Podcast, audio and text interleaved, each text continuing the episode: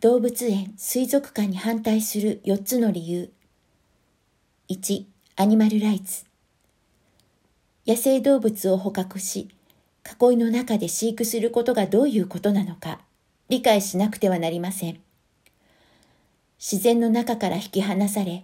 長距離の過酷な移動に耐え、柵に囲まれた自由のない異質の空間で、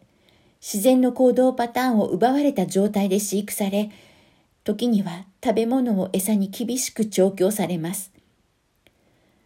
動物たちが神経に異常をきたすこともしばしば見られます。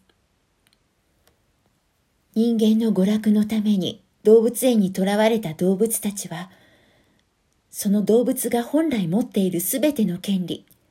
自由や家族や自然をすべて奪われているのです。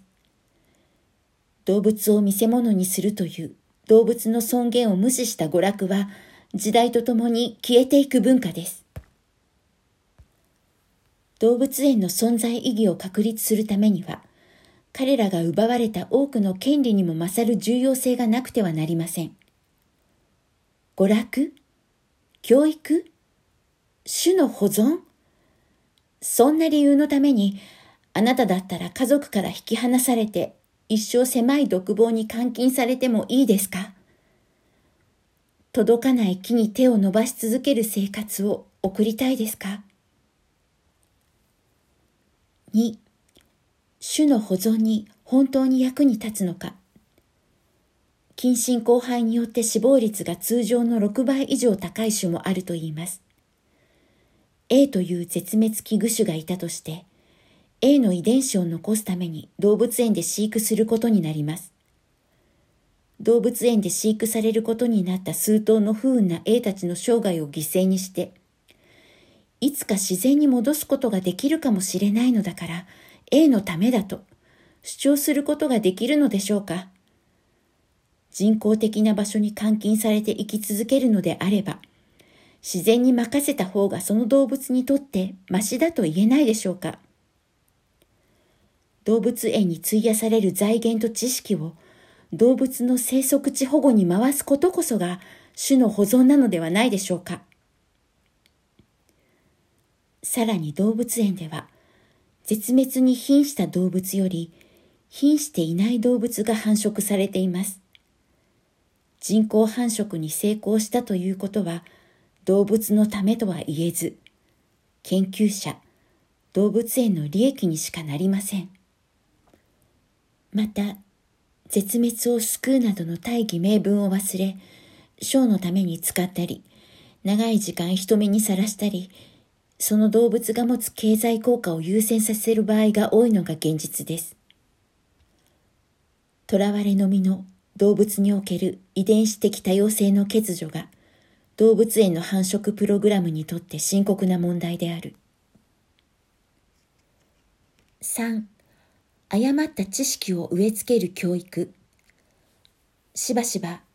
動物愛護思想の普及を図ることが動物園の目的になっています。監禁状態にある動物たちを前に動物愛護の思想を普及させるというのは一体どういったことでしょうか？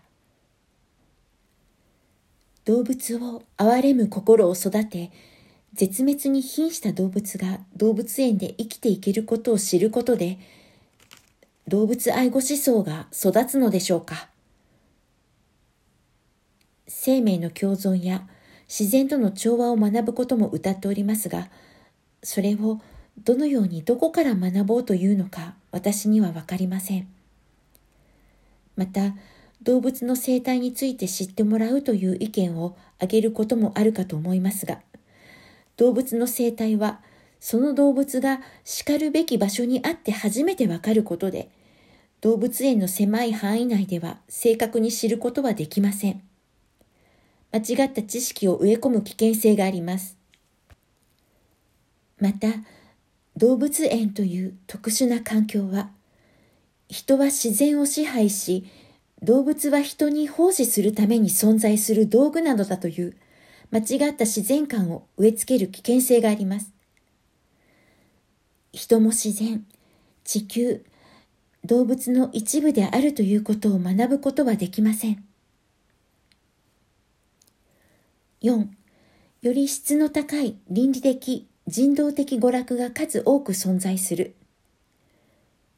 娯楽を供給することによって動物園を訪れる人を楽しませ、動物園関係者は利益を得ます。しかし、娯楽が動物たちの権利を奪い、苦しめる正当な理由にはなり得ません。